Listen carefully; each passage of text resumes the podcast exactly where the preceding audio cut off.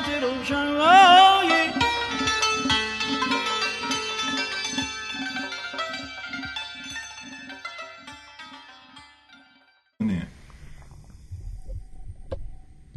آدم پوچی مثل من کجا بره که جا شده ها ضبط ولی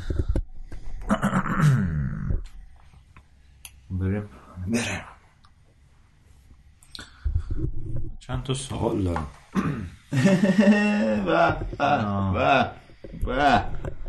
چه عجب سوال داری خب تا حالا فکر میکردی که تو سوال بپرسی؟ نه یه کاری رو تو عمرت 10 بار تکرار کنی مثلا چی؟ مثلا این پادکست اپیزود 10 بودم یاد این چیزا افتادم زوجا میان ماهگرد میگیرن ماشاءالله اصلا تا حالا فهم کردی یه کاری رو 10 بار با من انجام میدی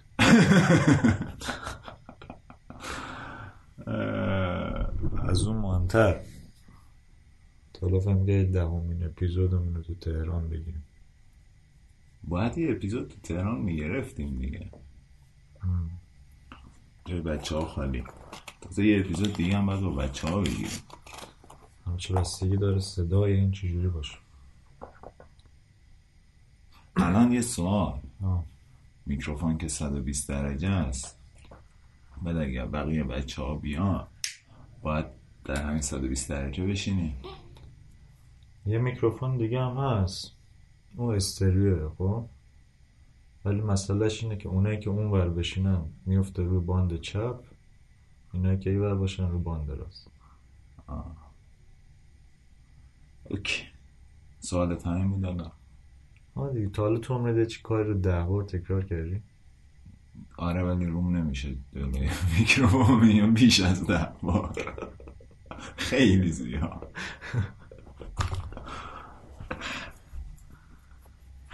تهران عجیبی بود چرا؟ هنوز روز 4 دیگه خب همون روز اول که اومدیم محسن سکته کرد سکته مغزی رفیقمون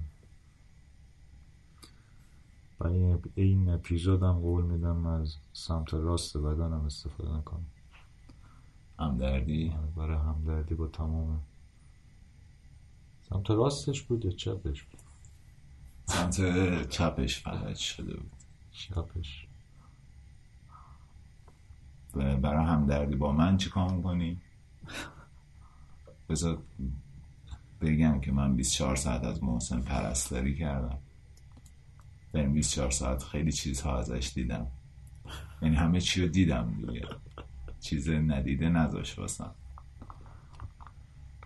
ولی واقعا به این درک رسیدم همراه بیمار از بیمار بیشتر اذیت میشه مثل چیزه اون روز یه بحثی رو با کیهان و آسیه داشتیم در مورد این که شوهر زن حامله از زن حامله دهنش بیشتر سرویس میشه و قاطی کرده بود که چرا فلان فلان اینطوری و گفتم بابا زن حامله چی کار میکنی با میکروفون بگو زن حامله حامل است دیگه هورمون‌هاش همینطور بالا پایین میشه درونیه هر اتفاقی که داره واسش میفته ولی مرد زن حامله باید به خاطر زن حامله یه کارایی رو بکنه یه کارایی رو نکنه این چه خیلی اذیتش بیشتره من منظور نه حامله بودن نوعی بیماریه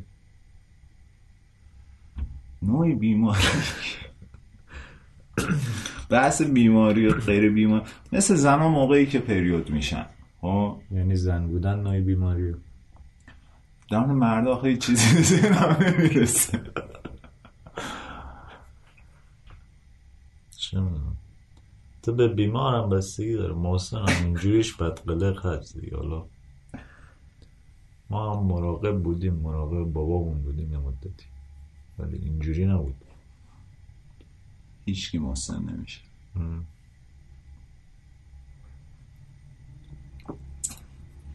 چه بیماری رو بگیری خودکشی میکنی یعنی میگی آقا تمامش کنی خودکشی من به بیماری ربطی نداره نه اون در 30 سالگی میخواد خودتو بکشی، نه به کنار، نه کلا میگم، یعنی هیچ مستقلن متنافرن. آره. چون دیگه چه دردی بالاتر از انتولوژی خودم هست. انتولوژی یعنی چی؟ هستی شناسی، که میتونه مثلا منو ببره به سمت خودکشی. همین سکته مغزی مثلا نصف بدنت فلج شه بازم ملالی نیست. اما این اضافه میشه به دلیل، میگم که دردی که من تجربه میکنم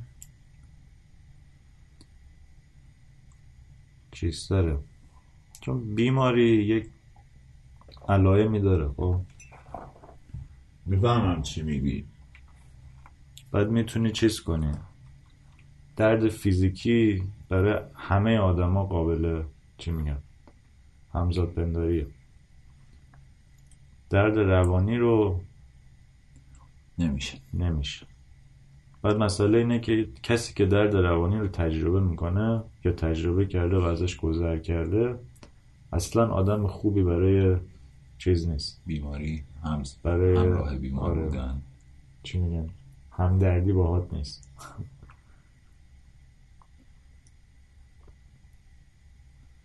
ولی درد فیزیکی هم جای خودش مهلکه، درد روانی هم جای خودش مهلکه.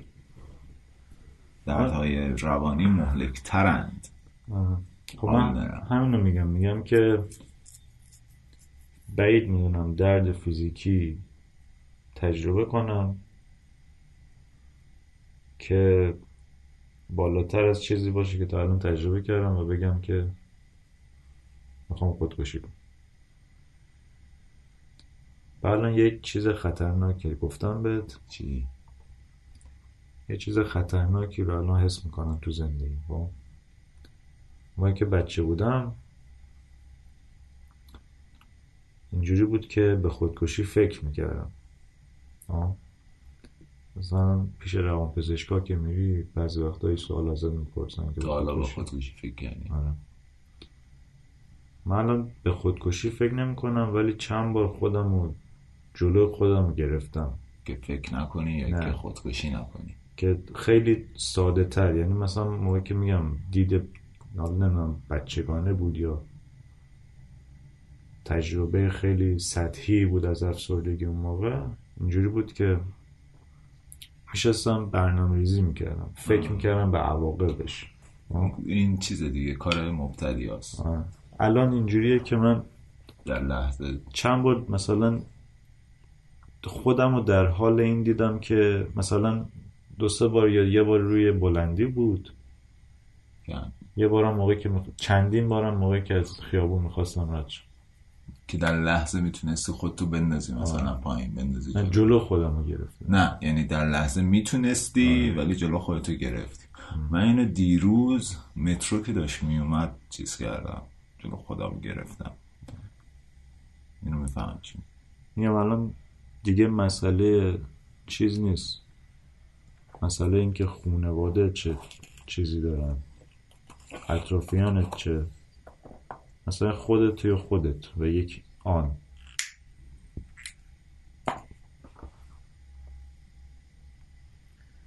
نمون چی حرف بزن در مورد اینکه عشق طبقاتی است. کیو میخوایی مجاب کنی؟ من که موافقه این بس. موافقی؟ بیا مثلا مخالف باش. یکم افلاطونی در مورد عشق صحبت کن. افلاطونی؟ چند تا داری؟ چند تا دارم؟ 3 تا. یا خریش امیر خیلی مفت. امیر نکن این کاراتون. تو چرا آیریشمن هیچی نبرد جایزه؟ هیچی نبرد؟ هیچ. من نخوندم که از اسکار چی شده. اسکار فقط رسید به خواکین فینیکس بازیگری. پاراسایت هم که اولین فیلم خارجی شد که اسکار گرفت. پاراسایت رو ندیدم، باید ببینم، باید منم ندیدم، ولی خب آیریشمن فیلم خیلی درست حسابی بود. آخه هیچی نگرفت،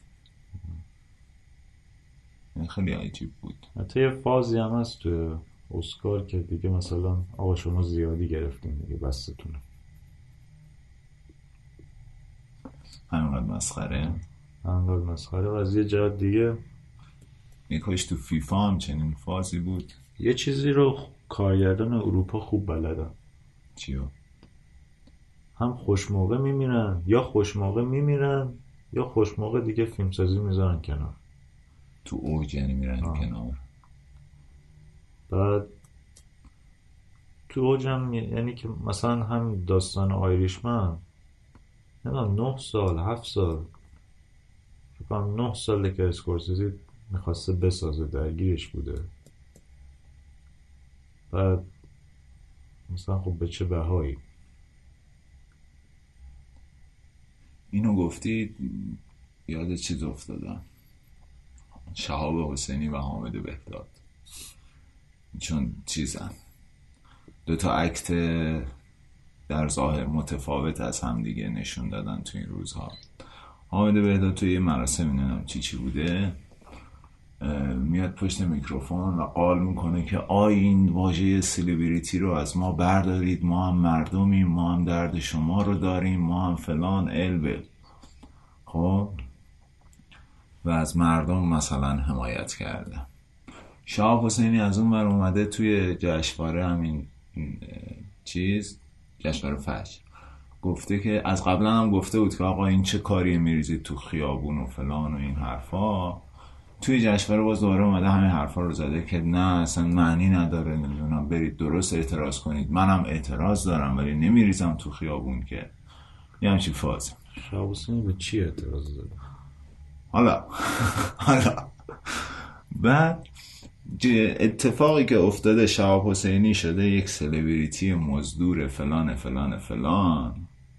خب حامد بهداد شده یه هیرو، یه قهرمان که نمیدونم از محبوبیتش برای مردم استفاده کرده با این، ولی واقعا فرقی بین این دوتا نیست، فرقی نیست. و مسئله اینه که شهاب حسینی الان هیرو یه دست و حامد بهداد هیرو عده دیگه و هر کدوم میگن اون یکی بده.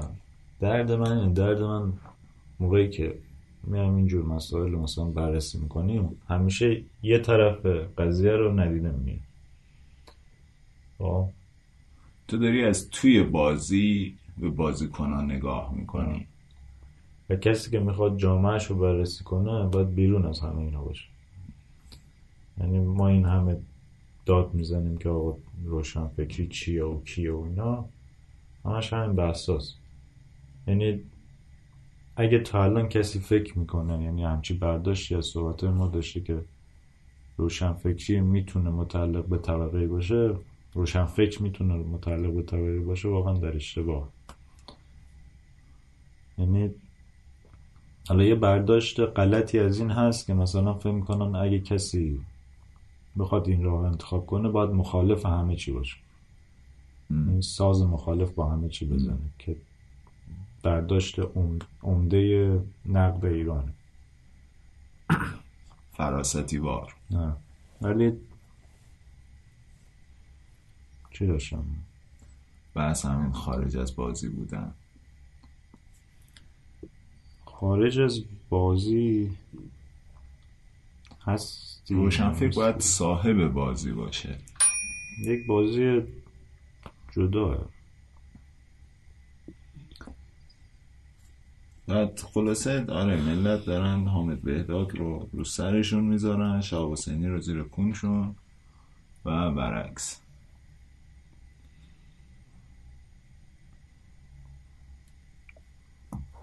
خب دیگه مثل که نیکویی برات نه و همراه اول بود گفت بیا بده ای تو بده دیگه. ارزم به حضورت که از تهران چه خبر؟ از مدرک تو گرفتن تهران که چی؟ ما اومدیم مدرک رو گرفتیم. امروز من چیزی که حس کردم اینه که اولین باریه که تو تهرانم و هدفی ندارم. حالا برام سوال پیش اومده که تهرانی‌ها که تو تهرانن هدف دارن که میمونن، یعنی برای خود، یا تو تهران هستن صرفا، و کدوم تهرانی واقعیه؟ چون ما تو مشهد هستیم، تو تهران یه چند سالی که من تهران بودم یه هدفی بوده، درس میخوندم یا مثلا دنبال چیزی بودم، صرفا زندگی نمیکردم. خب همین منظورم، که مثلا الان تهرانی ها تو میبینی دیگه شلوغی و راه میری و داستانهایی که دارن و البته بجز دختراش آلودگی هوا و خب مثلا همینه دیگه. اگه اینا بیان شهرستان ها خب وضع شهرستان ها میشه.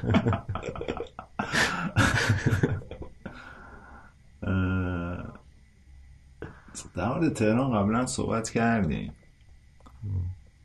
ملت با هزار آرزو میان، با هزار سرخوردگی میمونن، با هزار شکست برمیگردن. تو مرسی که قصدت بیایی برگردیم. من قصدم در دراز مدته، یعنی هنوز مشهد هستم و بستگی خیلی چیزا داره. من اگه دراز مدتی که تو ذهنمه انقدر دست نیافتنیه که احتمالش، یعنی میخوام وقتی بیام که یک جای خارج از شلوغیات بتونم زندگی کنم، مثلا شمیران میشه آی جان ای جان. من آخر نکنم مثلا بالاتر دیدیم فشمو لواسون باز پایین نسبتا ای جان، لواسون وسط پایین، همون تو کوه دیگه، از قاسم آباد مشهد میگی لواسون پایینه. احسنت. من آخه میدونی نه با شلوغی مشکلی دارم، نه با ترافیک مشکلی دارم، نه با بیپولی آنچنان مشکل. من یه کفی در زندگیم وجود داره، اون کفه اگه ارضا بشه دیگه آرزوی دیگه ای ندارم. یعنی واقعا حسرت مثلا ماشین شستی بلند ندارم، نمیدونم خونه فلان ندارم. میتونم هم تو جیهون زندگی کنم، هم توی بریانک زندگی کنم، هم تو امام حسین زندگی کنم. من مشکلی با شلوغی ندارم، ولی چند وقتی که میرم بیرجند، یک بیرجند با همین داغونیش یک چیزی داره که تو شهرهای بزرگ مثل مشهد و تهران نمیشه تجربه کرد. من بعضی وقتا هوس میکنم میرم بالا پشت بوم این خونه‌ای که هستم سیگار میکشم، پسته بخور، برو اون بالا پسته بخور. بعد از این سکوت تو بیرجنش، مثلا روستا که نیست بگید پای مرکز استان واسه بیرجند و با بوجنورد و بروجرد اشتباه نگیرید، بیرجند مرکز استان خراسان جنوبیه. خب روستا نیست که، هم بعدم وسیله نقل عمومی که نداره، همه ماشین دارن و همه با ماشینی برابرن، ولی سر و صدایی که تو مشهد و تهران اونجا نیست. یعنی یه دیفالت سرصدایی هست خب که تجربه، حال نمیگم کویر انقدر ساکته که مثلا تو صدای باد اذیتت میکنه. خب تو بیجن اینو نداره، یه سکوت خوبیه، نسبیه. این سکوت هم فقط مال همین منطقه خودمونه، خراسانه. مثلا شمال من اعصابم تخمه میشه، همش صدای پرنده و سوسک و شمال خیلی هم پر جنب و جوشن، کلن زندگیشون هم پر جنب و جوشه، لهجهشون مثلا انگار دعوا دارن، دنبال بهونن بزنن برقصن. آره کلن شادن. بیرجن داره یه حالت مثلا کرخته، یه حالت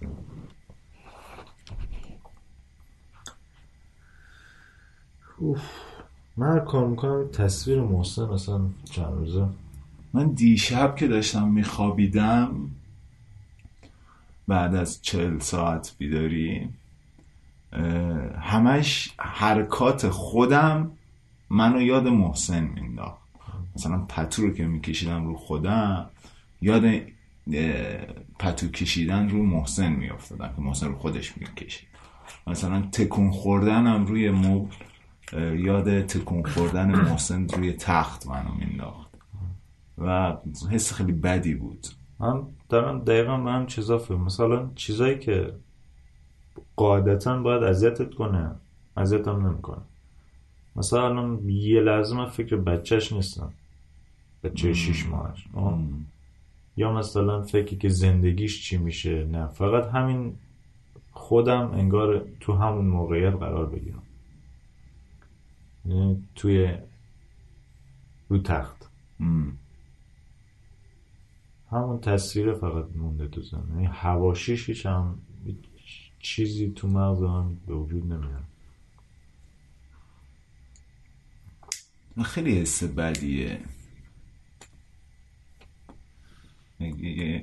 جای محسن بودن خیلی بدتره تا اینکه جای زنش بشی، جای بچهش بشی. بچهش که البته الان هیچی نمیفهمه از دنیای اطرافش، ولی من میگم مثلا مسعود روانشناس هم، ولی به چیزایی که فکر میکرد گوش نمیکنی دیگه. مسعود دلمون میخواد حرف بزنه،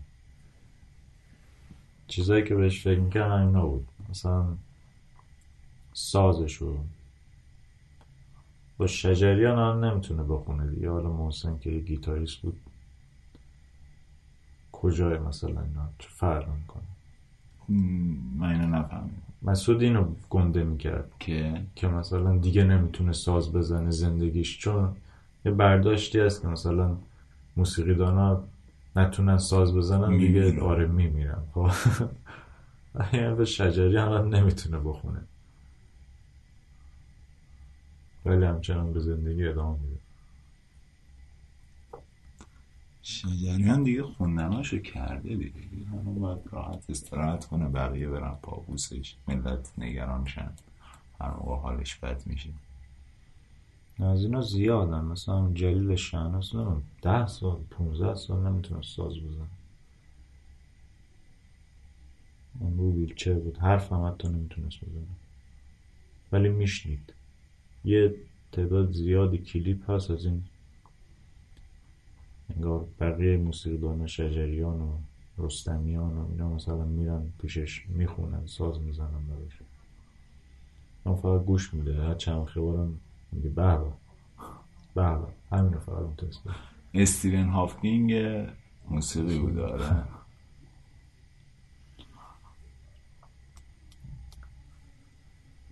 همین مثلا آدم از ابزورتر از استیفن هاپکینگ هست تو زندگی. مثلا چرا اون خودکشی نکرد؟ اون قشنگ مستاق چیز دیگه، آدم پوچ کامو سیزیف. نه سیزیف خداه، یعنی درگیر سرنوشته. ما آدم پوچ مدرن سرنوشت هم نداریم دیگه. مثلا بکت در انتظار گودو، اونا سرنوشتشون دیدن گودو نیست، صرفا به خاطری که یه گودوی یه موقعی گفته بیان با هم دیگر ببینیم، خانم دیگر برو گرفتن چی پوچتر از پوچ. پوچ رو معنی باید پوچی که فلسفه نداره. تو برای پوچی فلسفه بافی کنی، مشکل من با کامو و اگزیستانسیالیست همینه دیگه. برای پوچی میخوام فلسفه بافی کنم که یه راه فرار پیدا کنم برای چیز، برای اون چیزشون، جبرشون، زندگیشون.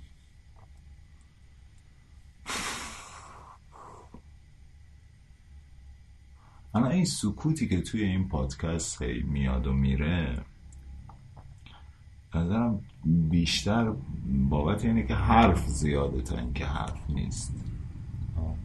این 4 روز تهرانیم و احتمالا 4-5 روز دیگه هم تهران باشیم. من هنوز دانشگاه نرفتم که کارای مدرکمو بکنم، ولی تو همین 4 روز خیلی اتفاقات افتاد. اتفاقاتیه که درمش هر دیروز بهت گفتم دیگه، میگفتی روشن کن که زد اینا برای پادکست رو. اتفاقاتی خب بشین حرف بزنیم برای که متوجه بشن کسایی که گوش میکنن. لازمه 2 سال بشینیم اتفاقات تعریف کنیم که چی میشه، چی شده که الان چی میشه. نه اینکه حالا خیلی خفنم باشیم، هرچند سرکی پادکست رو میشنفه فاخره، ولی خیلی شخصی دیگه، خیلی شخصی شده بود از یک طرف. مثلا ادبیاتمون خیلی شخصی بود دیگه، و ادبیاتی بود که من گفتم بهت، من تا دیروز حتی چیزایی گفتم دیروز بهت که هیچ وقت احساس امنیتی که به کسی بگم و نکرده.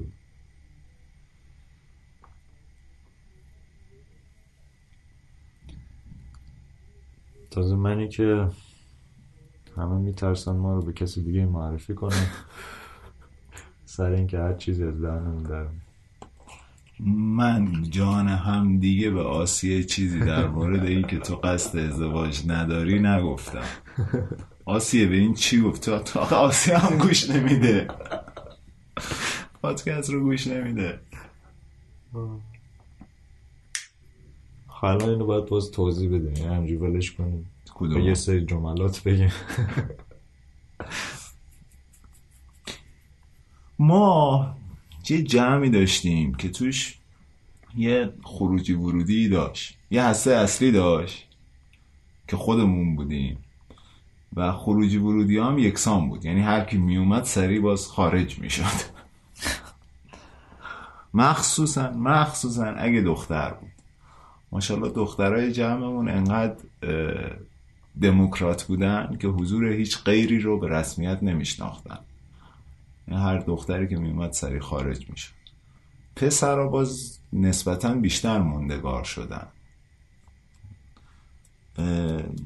ولی بعد از این که یک سری ماجراها افتاد، جمع 2 پاره شد، به 2 پاره پسرها و دخترها تقسیم شد. بعد حالا این پسرایی که این وسط هستن روابط اجتماعیشون ماشاءالله 0. مسئله اینه که جمع چیزی بود، این تنوع زیاد تخصص ها و دیگه راه سبک و راه زندگی یکم مشکل دار، چون اکثر جمعه که میخوان فرار کنن از یه چیز. مثلا همشون کارمندن، همشون مهندس شرکتن، بعد یه پنجشنبه جمعه جمع میشن که فرار کنن از اون چیز. بعد همه اینایی که میومدن و میرفتن و خیلیه که میومدن و مجبور بودن بمونن به خاطر روابط که با هم دیگه، مثلا زن یکی بود، دوست چند ساله یکی بود، اونا هم خودشون من فهم کنم همیشه این چیز رو داشتن، همیشه یک همچین تفکری رو از جمع داشتن که ببرن به این سمت. آقای جمع و واسه فراره، مثلا هی پیشنهاد بازی میدادن، هی پیشنهاد مثلا فعالیت های چیز تفریحی. بعد این وسط همونایی که موندگار بودیم، مثلا بین پسرها خب 3 نفر بودیم، من و تو و مسعود، ماها خب اینجوری بودیم که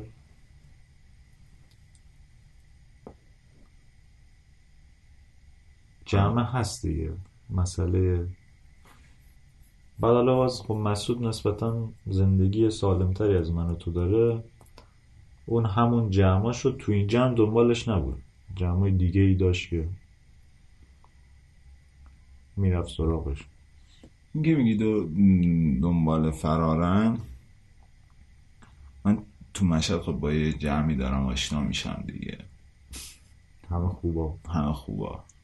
بعد اول فکر کردم که اینا با هم رفیقن، یعنی همونطور که ما تو این جمعی که داشتیم همه با هم رفیق بودن، به این معنی که شناختشون از همدیگه زیاده، پیشینه مثلا یه چند سالی هست با هم دوستن فلان. بعد دیالوگاشون رو که چند بار گوش کردم دیدم که بحثاشون هم بحثایی که عمیقه، موضوعات عمیقی رو دارن روش صحبت، مثلا سیاسی دارن صحبت میکنن فلان صحبت میکنن، ولی یه چند تا المان دیدم اینا حتی نمیدونن همدیگه چه رشته‌ای میخونن، نمیدونن مثلا رشته همدیگه رو حتی نمیدونن. و بعد جمعیه که از نقطه مشترک این جمع که دور هم اینا رو گرد آورده اینه که همشون توی یه حزبی فعال بودن یه زمانی، حالا از اون حزب آمدن بیرون ولی این جمعه هستن و کارشون هم دقیقا همینه که میان بازی میکنن، فقط بازی میکنن، هیچ فیلم هم میبینن. فاخرترین فعالیتی که میکنن که ما همین هم نمیکردیم فیلم دیدن. همون دیگه مثلا اینه که همین که میگه خیلی همه چیشون عمیقه، بحثشون عمیقه، خب همه بحثشون نه، بحثای عمیق هم دارن. این ایدئال همه آدم هاست که دور هم جمع میشن، خب فکر میکنن جمع شدنه باید یک هم افزایی. مثلا این هم سر اینه که ما چیز شدیم، نسل ما حالا دلایل زیادیه که ما جدا شدیم از نسل گذشته، به این معنی که نسل گذشته آداب و رسومشون رو نتونستن به ما بیاموزن.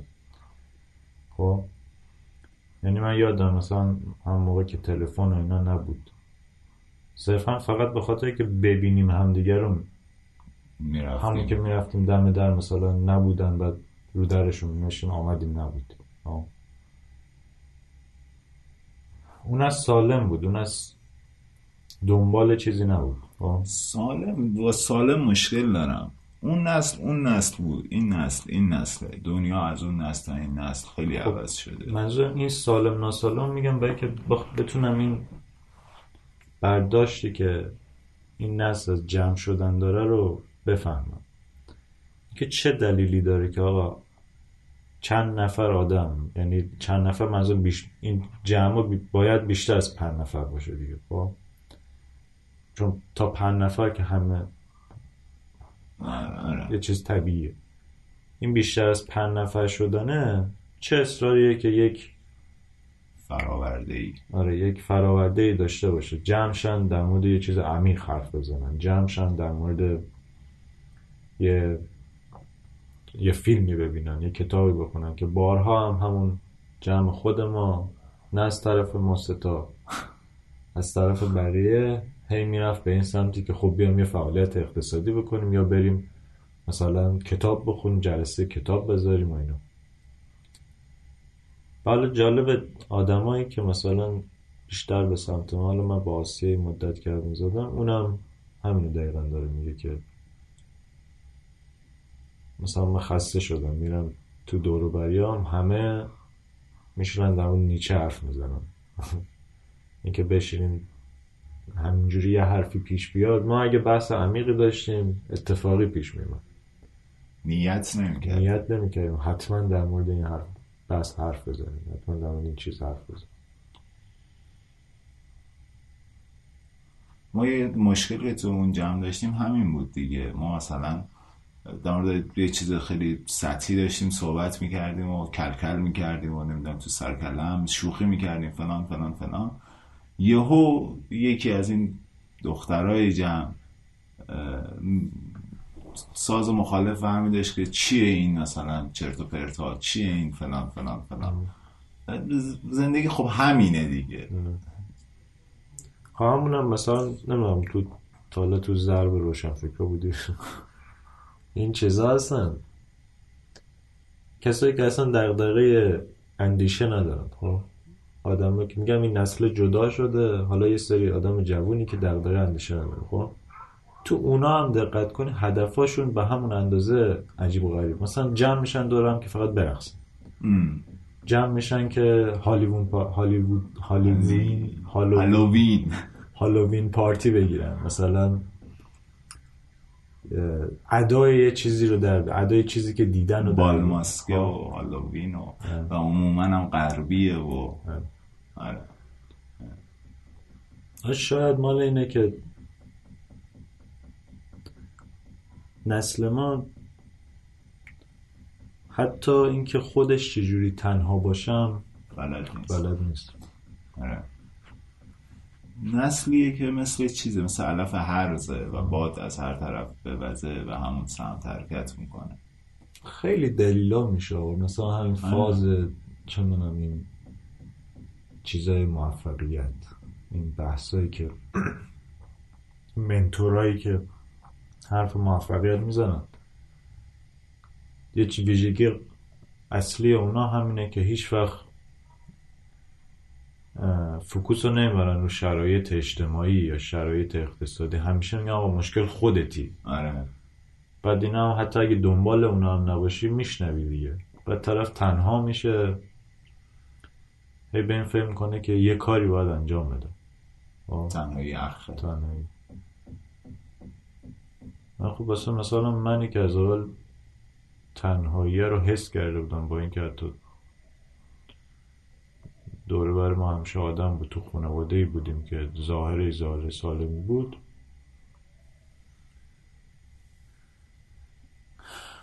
مشکلش وقت با تنها بودن و اشکاری نکردن نداشت. آره یه چیزی که مثلا تو بچه خودمون هم خیلی شایع بود این بود که آرشون میشد از این که تنها باشن، از هر بهانه‌ای برای خروج از تنهایی استفاده میکردن و به هر دری میزدن که تنها نباشن. و تو این جمعی که مثلا مشهد دارم میبینم یا جمعای دیگه، تو این مدت جمعای زیادی رو دیدم تنها بودن و بلد نیستن و تنها بودن و ارتباط رو هم بلد نیستن، مثلا لازم و ملزوم هم دیگه. تو اگه تنهایی رو بلد بشی ارتباط رو بلدی، اگه ارتباط رو بلد بشی تنهایی رو بلدی.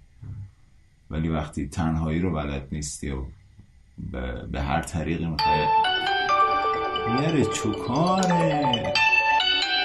یه دقیقه جواب بدیم.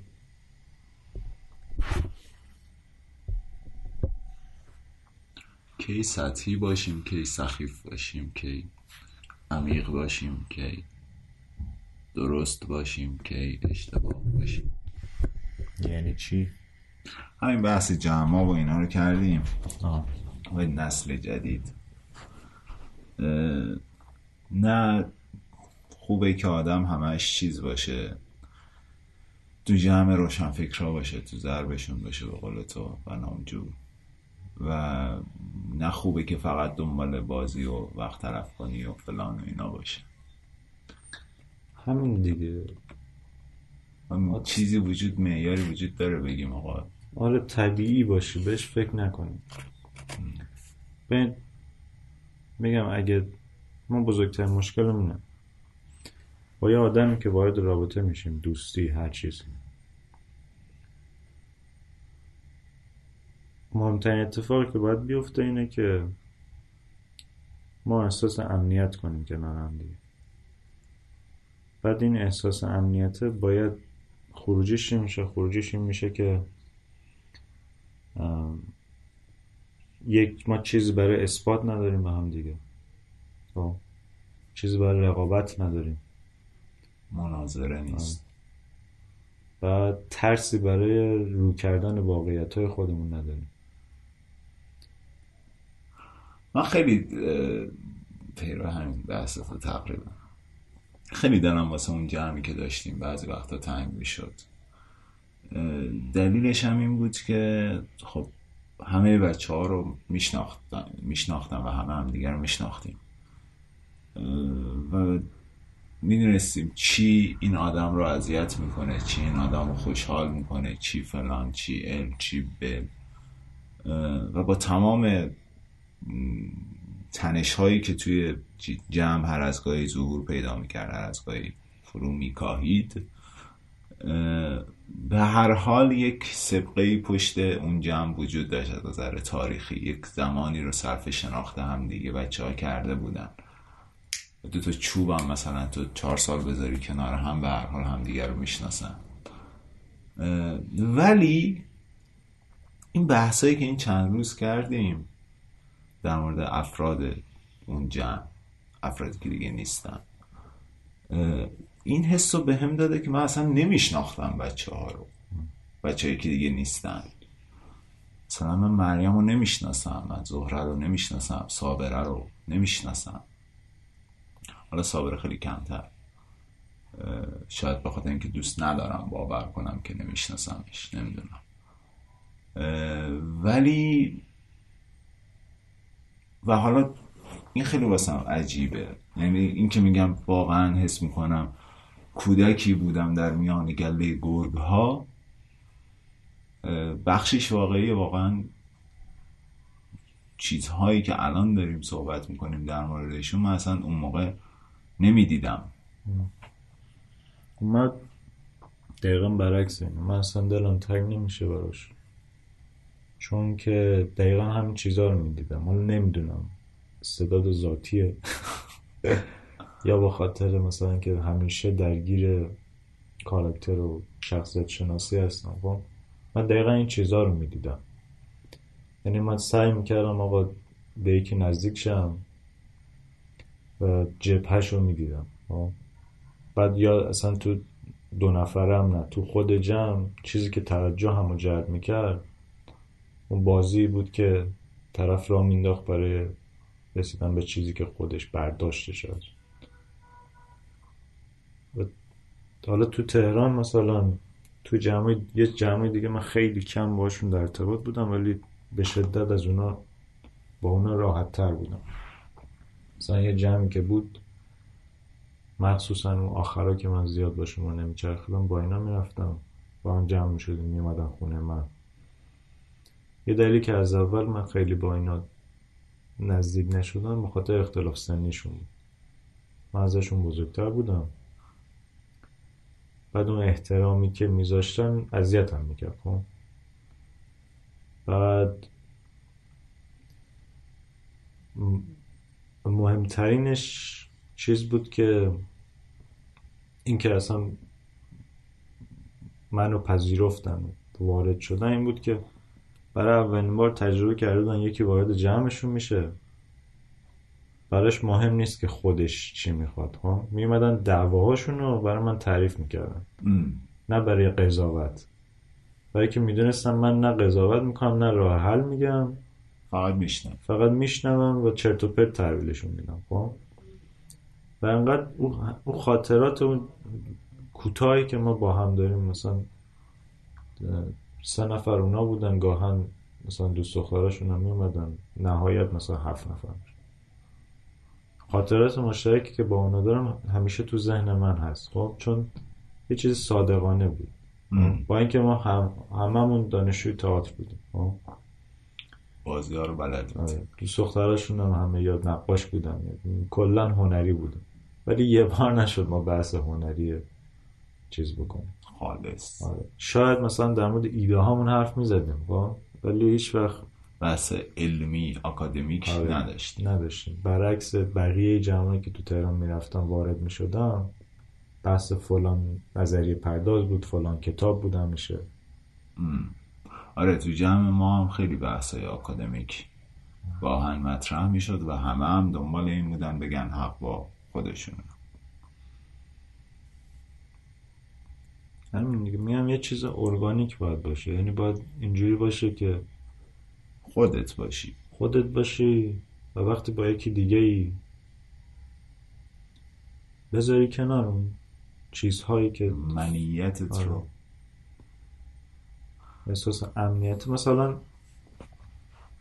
من فکر میکردم که همیشه این چیزه، این رکگویی من و شوخی های من باعث میشه که این گاردا بریزه، ولی دیدم نه اینجوری نیست،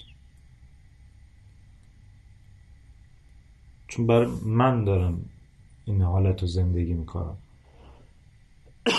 دیروزم بهت گفتم که به این چیزا باعث خنده من میشه. کدوم چیزا؟ همین بازی ها، تلخی ها و واقعیت های زندگی، اینا باعث خنده من میشه و میتونم بخندونم طرف رو، ولی یه جور خنده متفاوتیه. من مثلا به شوخی دارک میخندم، متفاوتم با یه کسی که تو اون فضا زندگی نمیکنه ولی همون شوخی دارک رو متوجه میشه، میخنده به اون، ولی تش خندهه اذیتش میکنه. یک چیز دیگه، جهان زیسته است دیگه. یعنی مدام من هیچ وقت این برام پیش نیومده که به یه چیزی بخندم و بعدش بگم نباید به این میخندیدم. نمونهش مثلا همون لحظه‌ای که داشتیم میرفتیم محسن رو ببینیم، هرچی که میگفتم یه لحظه فکر نمیکردم آقای حالا بده، مثلا تو چه فکری میکنی در مورد من که یه حرفا رو میزنم، نه. ولی خیلی طول کشید تا اینو بفهمم که آقا نه، بقیه به این میخندن چون یه چیز خنده داره، واکنش طبیعیه، ولی مدام ناراحتشون میکنه که چرا به این خندن، چرا دارم به این میخندن. چیز دیگه، تفاوت سطح چیزی که هست و چیزی که دوست داریم باشه است. حالا خودم اینجوری شدم که مثلا الان بچه‌ام گوش میکنن و اینا دقیقا تو اونا هم میبینم، یعنی دارم میبینم که اونا هم تا حدی عذاب میبینن از این طرز تفکر من نسبت به اینکه آقا همه چیمون رو باشه. ولی یک جمع که میگم چیز دیگه، من و معین و مهدی و مرتضی، جمعی که از دبیرستان ما، همینو میخوام بگم. مثلا من تجربه دیگری که داشتم به این مدل خندیدن و به این مدل شوخی خونه بوده و تو خانواده ما به دلیل اینکه مجبوریم با هم باشیم این شوخی ها یعنی بالانس میشه. تو این جمع اینا ما واقعا هیچ کسی دیگه رو نداریم، یعنی از مثلا اون جمع گسترده دبیرستانمون که خیلی ادعای رفاقت داشتن، فقط ما 4 تا موندیم و تو این 4 تا واقعا کسی دیگه رو نداریم میخوایم خارج بشیم از این داستان. و حالا کم کم این پذیرفته شده بین ماها به دلیل اینکه مدت طولانی با هم بودیم، که اگر هم اذیتشون میکنه هیچ وقت چیز نمیشه، تصمیم بلدی نمیگیرن برای مثلا ترک، برای آزار هم دیگه.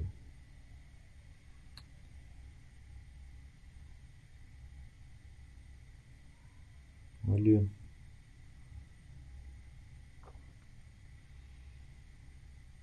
بذارم آدم باید تو تنهاییش عمیق باشه و در روابطش سطحی باشه. همین چیزه اتفاقا، من همین موقع که رکوردر خاموش شد بحث فیلمنامه هم کردم. یه چیزی که من تو هنر قبلا هم گفتیم آقا، که الان هنر ما یه جور شده که میخوان بگن آقا ما کیم، یه چیزی که واقعا نیست. بعد توجه کنی سوژه ها یا حتی اگر از این گذر کنیم که آقا بگیم اصلا بیخیال این شیم، بگیم نه اصلا هم چیزی نیست، ما بگیم خود اثر رو ببینیم چیه. خود اثر که میبینیم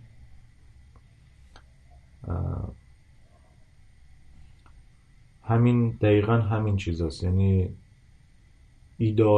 ایدئال های نویسنده و کارگردان برای اینکه آقا اگه ما اینجوری زندگی میکردیم چقدر همه چی بهتر بود. حالا سوال من خود من اینه، مثلا تو همین فیلم نامه یه داستان چند تا آدم جدا، یعنی آنورمال جامعه است که واقعا تنها، حالا یه موقعیتی پیش میاد که اینا کنار همن و خیلی ها همون گفتم 5 تا اپیزوده. خب اپیزود اول میخوام نیم ساعت طول بکشه، نیم ساعت واقعا طول میکشه. اپیزود اول بعد نیم ساعت کلا همه آدما رو میذارن کنار، فقط 2 نفرشون رو میارن، یه نفرش تا آخر میاد، یه نفرم تا اپیزود بعد. و اصلا اگه قرار بود مثلا مثل بقیه بنویسم باید چیکار میکردم؟ باید همین جمع رو تا آخر بنویسم، برای که اصلا برام مهم نیست، چون دقیقا همین نوع زندگی من که مثلا من که مثلا همین جمع کردم جدا شدیم، ما در ارتباطیم ولی تو زندگی همدیگهش نقشی نداریم، واقعیت همینه دیگه. حالا تو داستانم هم تو داستانه هم که اتفاق میفته، آقا اگه یک کاراکتری داری که چیز مرکزی ته که اصلا حالا پایان داستان اتفاقا اصلا پایان داستان اون آدم نیست، پایان یه داستان، پایان موقعیت هست. خب مثل واقعیت دیگه، داستان ها تموم میشن، فرد تموم نمیشن. میگم تنها چیزی که بهت گفتم من خیلی اصلا چیزی نمیترسم از این ایده دیگه، برام جای ترس نیست و خیلی قبولش دارم ایده رو، مطمئنم به ایده. تنها چیزی که بهش فکر میکنم همینه که همین مدل سختی که خودم دارم تجربه میکنم، یعنی همین پذیرفته نشدن خود من تو خیلی از بین خیلی از آدما، موقعیت‌ها و جمع‌ها. تنها چیزی که بهش فکر میکنم همینه که آیا این همین داستانی که میخوام ارائه بدم تجربه خودم رو تکرار میکنه یا نه. یعنی ایدت پذیرفته نمیشه یا ایدت باعث میشه که طبیعی شه؟ چرا پذیرفته نمیشه؟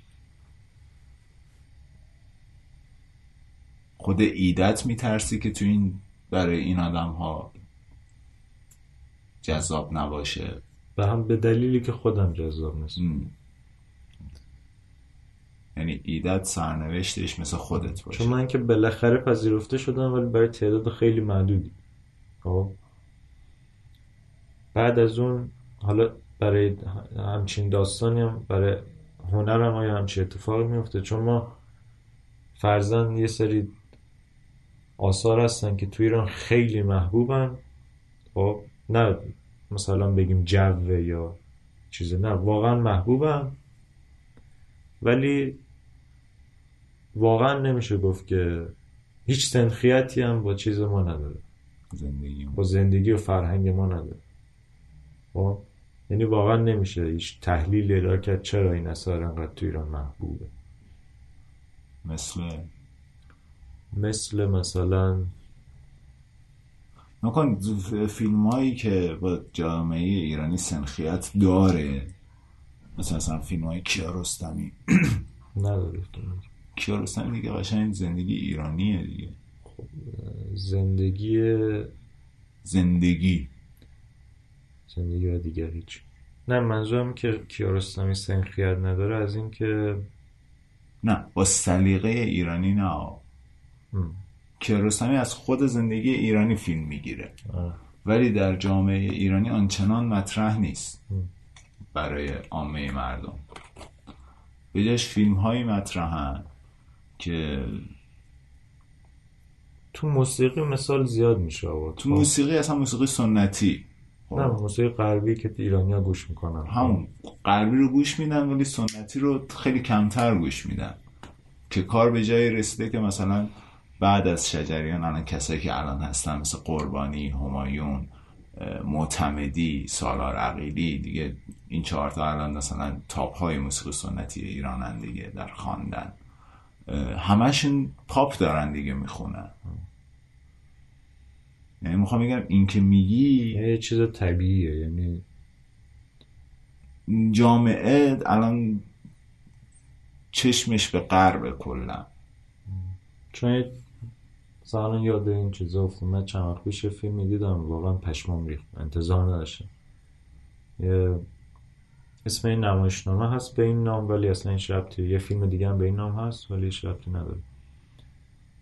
A long day in A long journey into the night. یه فیلم چینیه مال 2016 اینا. بعد میخوندم اتفاقا خیلی با استقبال خوبی روبرو شده تو اروپا، ولی تو چین اصلا دیده نشد. با اینکه برداشت من اینه که اتفاقا خیلی نزدیکه به سینما، به جامعه چین، چون دقیقا رفته بود توی موقعیتایی که توی روستاهای فراموش شده چین، توی کسب و کارهای فراموش شده چین که خیلی هم زیاده تو چین. حتی غرب کلن این فازی دوست داره، شرق شناسی. بخواد تراژدیش اینه که مثلا من الان هدف خودم، هدف اصلی خودم اینه که آقا کسی که این تجربه رو با من زیسته متوجه که نه، مخاطب اصلا باشه. دوست داری اینطوری باشه؟ خب اینطوری هست. نه دیگه اینجوری که نیست دیگه. الان مثلا کیارستمی دقیقا جذاب بود برای غربی‌ها. نکن یه چیز خطرناکه این صحبت از این نظر که کلا خب غرب دوست داره شرق و مقابل خودش در مقام پست‌تر تعریف کنه، برای همین دست میذاره روی کیارستمی، روی اون فیلم چینی که گفتی رفته روی کسب و کارهای فراموش شده و فلان و اینها. غرب این رو حمایت میکنه، این به کنار. اما ما هم باید از کیارستمی چیز کنیم، پشتیبانی کنیم، ببینیمش فلان فلان فلان، نه به خاطر این که بگیم پست‌تر از غربیم، گور بابای غرب هستن. چون ماییم، این ماییم. اول خودمون رو بشناسیم، همون بحثی که چند تا اپیزود قبل‌تر ما انجام دادیم. خودمون رو بشناسیم و بعد ببینیم چی می‌خوایم، راه خودمون رو بریم، نه اینکه راه غرب رو بریم. چون وقتی ما هم داریم به غرب نگاه میکنیم به عنوان یک مقام بالاتر، داریم تو همون بازی غرب و شرق شرکت میکنیم، همون بازی شعباسینی، حامد بهداد. این بازی رو باید ول کنیم و کیارستمی رو مستقلاً به عنوان کیارستمی بشناسیم. و تو حالا این فیلمنامه‌ای که میگی تو هم همینطور. نه منظور من اینه که من نمیخوام اصلا، یعنی هدفم نیست که برای غرب جذاب باشه. یعنی هدف من اگه برای غرب جذاب شه، خب نمیگم که نمیخوام، خیلی اتفاق خوبی میفته، بالاخره وضع مالیم خوب میشه، هزار تا اتفاق دیگه میفته، ولی میگم چیزی که واقعا میخوام ازش اینه که کسایی که با من این تجربه رو زیستن دغدغه‌شون بشه. به نظر من میشود اتفاق میفته، اگر که برخواسته از تجربه زیستت باشه این ایده‌ای که داری، در نتیجه اونها هم چیز میکنن، میفهمم. چون برای مثلا کیارستمی حالا همه میخندن، من خودم مقایسه میکنم با کیارستمی، خودم هم میخندم، ولی برای کیارستمی اتفاق نیفتاد. تا آخرای مرگش یه اتفاق نیفتاد براش.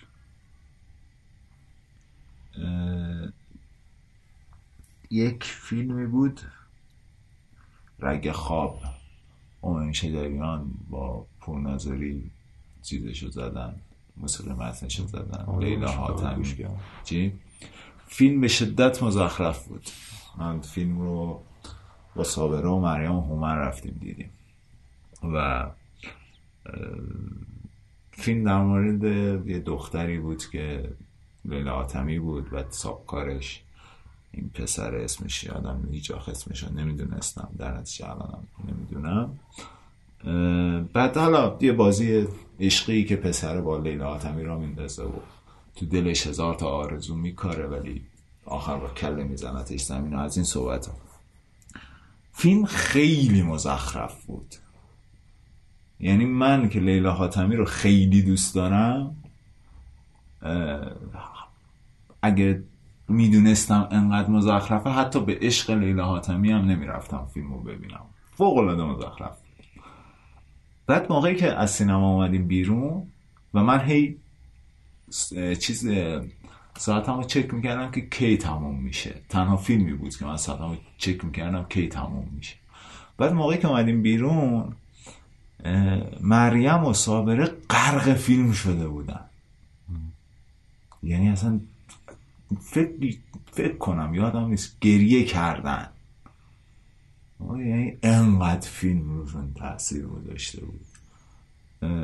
تنها دلیلش این بود که با بخش هایی از شخصیت لیلا حاتمی و دردهایی که کشیده بود همزاد پنداری کردم و من ندیدم کلاً که هیچ مردی از فیلم لذت برده باشه و شخصاً من هم تو کل فیلم هم گفتم واقعا خب این که تابلوه دیگه، جریانش چیه؟ موقعی که چنین کلیشه‌ای، چنین شخصیت مرد کلیشه‌ای توی یه فیلم هست معلومه جریان چیه دیگه. اصلا این که من یه چیزی که فهمیدم بعد این همه الاف کردم خودم تو دانشگاه بود که اتفاقا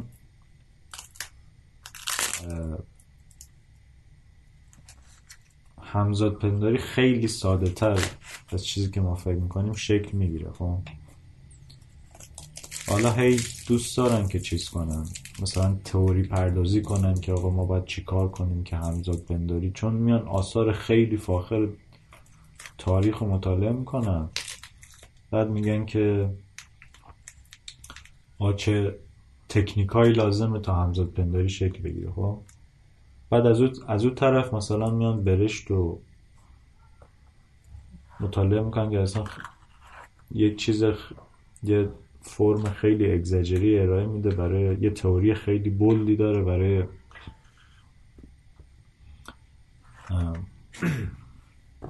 انگار قطع کردن همزادپنداری آدم ها، ولی وقتی برشت هم میبینی باش همزادپنداری رو میکنی چه بخوای چه نباید و همون رو میان بس میدن به تعزیه ما. من به این فکر میکنم تعزیه ما شبیه کارهای برشت هست، خب ولی خیلی فرم ساده ایه و خیلی هم راحت همزادپنداری میکنن آدمایی که میبینن اونو.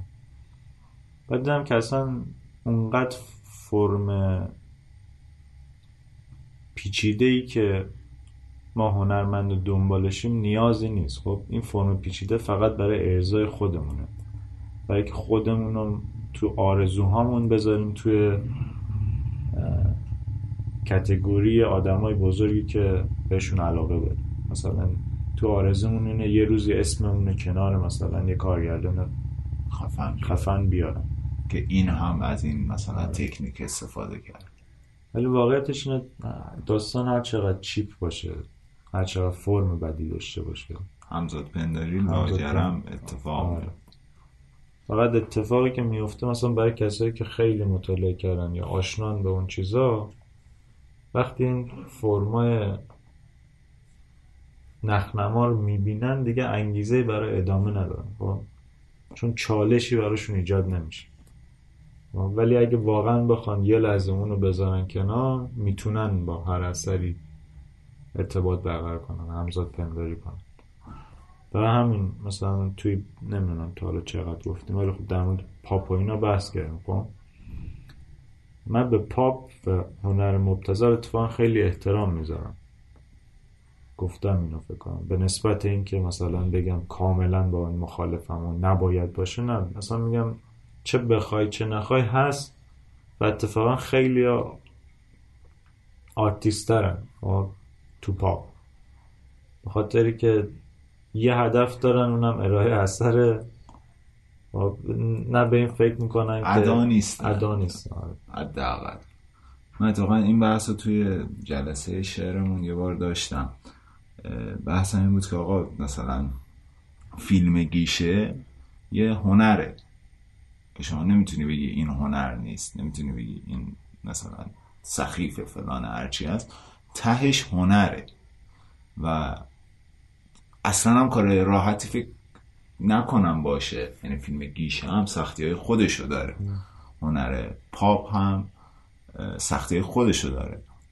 یعنی خیلی ها هستن با عنوان مثال که الان دارن مثلا پاپ میخونن و از نظر مثلا محتوای شعری اصلا هیچ چیزی ندارن، از نظر محتوای آهنگسازی هیچ چیزی ندارن، فرم خاصی هم ندارن، ولی یکی مثلا میشه بهنام بانی که همه تو همه مجالس عروسی پخش میشه، تو همه ماشین ها پخش میشه و یکی هم مثلا هیچی نمیشه. این هم یک هنره به هر حال. آره اینو قابل میکنم.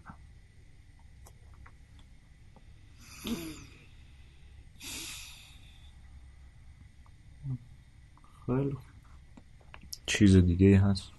چیز دیگری نه. کم تحمل کنیم، این اپیزودامون کوتاهه. شرایط مناسبی نیست برای حرف زدن، شرایطی نیست واقعا. من در اکتیم کتاب بخونم، حرفی برای گفتن داشته باشم. این مدت هیچ کتابی که نمیتونستم دستم بگم. اونایی هم که کامنت میذارین میگین چه خفنی این و اینا، خب معرفی کنین دیگه. خداحافظ.